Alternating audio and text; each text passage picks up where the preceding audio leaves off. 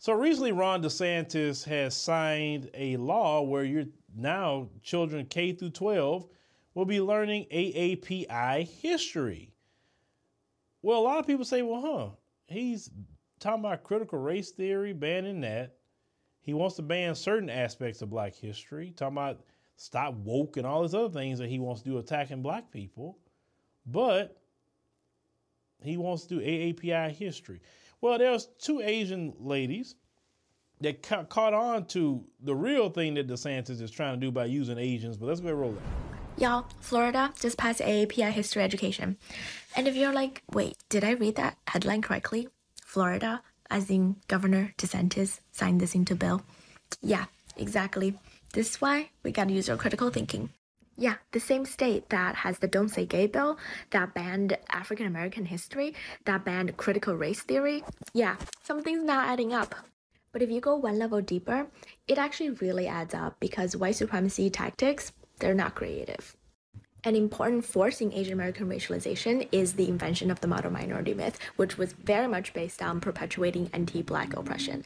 And then on top of that, the theory of Asian American racial triangulation teaches us that Asian Americans are typically used as a racial wedge group to create this triangulated form, this triangle shape, in order to keep the racialized structure stable so that the power can continue to stay in the hands of the people who have traditionally held power. So passing mandatory AAPI history education is compatible with banning Black American history if you think you can use Asians to continue anti-Black oppression. And I will not at all be shocked when Florida Congress people and the governor hide behind the passage of this bill as proof to say that they are not racist. So, community, let's stay vigilant and critical of these tactics. I guess I'm getting a lesson in be careful what you wish for because last week Ron DeSantis signed a bill to mandate the teaching of AAPI history to K through 12 students in the state of Florida.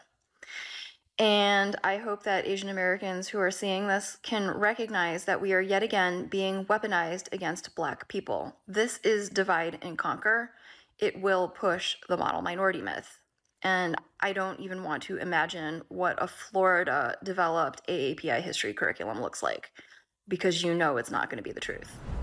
Now, both of them are spot on. That is exactly what they're trying to do. They're trying to use Asians to have black people fighting against Asians, right? And say, oh, the Asians this, the Asians, Asians, Asians, and taking our eyes off the white supremacists. They, they'd try. Listen, the white supremacist is not progressive. They're very remedial. They need other groups of people to be fighting each other all the time. They need black people and Asians to be fighting. They need black people and Hispanics to be fighting. They need black people and Arabs to be fighting. And while we all fighting each other, we're not watching him. And he's harming both communities, but he will use the Asian community and, and, and treat them just a little bit better. It's kind of like this how the white supremacists operate. Let's say prison. So the white supremacist is the warden of the prison. And what he likes to do is black people, of course, we don't get no extra privileges in the prison. We are doing all the hard work. We just treated the worst in the prison. And when it comes to these other groups, what the white supremacists like to do is okay, well, Asian community, I'm a, I'm not gonna let you don't have to work like they have to work. Um, I'm gonna let you get some extra dessert, you know, in in in the in the uh, lunch line, and I'm gonna let you, you know, uh, maybe go out of the prison here and there, you know, some just some extra privileges to make you feel like you're treated better than the blacks, right? But at the end of the day, the warden of the prison, which is the white supremacist, is still the warden and controlling the whole prison. Everybody's in the prison. It's just some people treated just a little bit better in the prison. They got a little bit more privileges, but you're still in the prison. It's just that simple. And what the white supremacists don't want is for all the prisoners to look at each other and say, wait a minute, why he, we in prison and he, no, no, no, no, no, no, no, uh-uh. Let's, let's band together and get him. That's what he don't want. So in the prison, he wants the blacks and the Asians fighting and the blacks and Hispanics and the blacks and that's how that's what he wants. So he's crafting, doing things to pit people at, at each other. And the people got to stop falling for those same tricks. The model minority myth, and it is a myth, is no such thing as a model minority. Oh, what? Because Asian people just not going to say anything, you know, when you're doing wrong?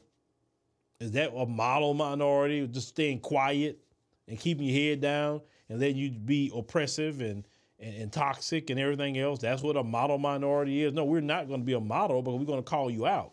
We're going to call out your satanic uh, uh, devilment that you do to people. So no, we definitely not gonna be the model, and no Asian person should want to be called a model minority. Or yo, y'all, y'all pretty good. Well, the Asians do this and the Asians do that. Yeah, but what do they do, y'all? Homeland. I guess I'm getting a lesson in be careful what you wish for because last week Ron DeSantis signed a bill to mandate the teaching of AAPI history to K through 12 students in the state of Florida.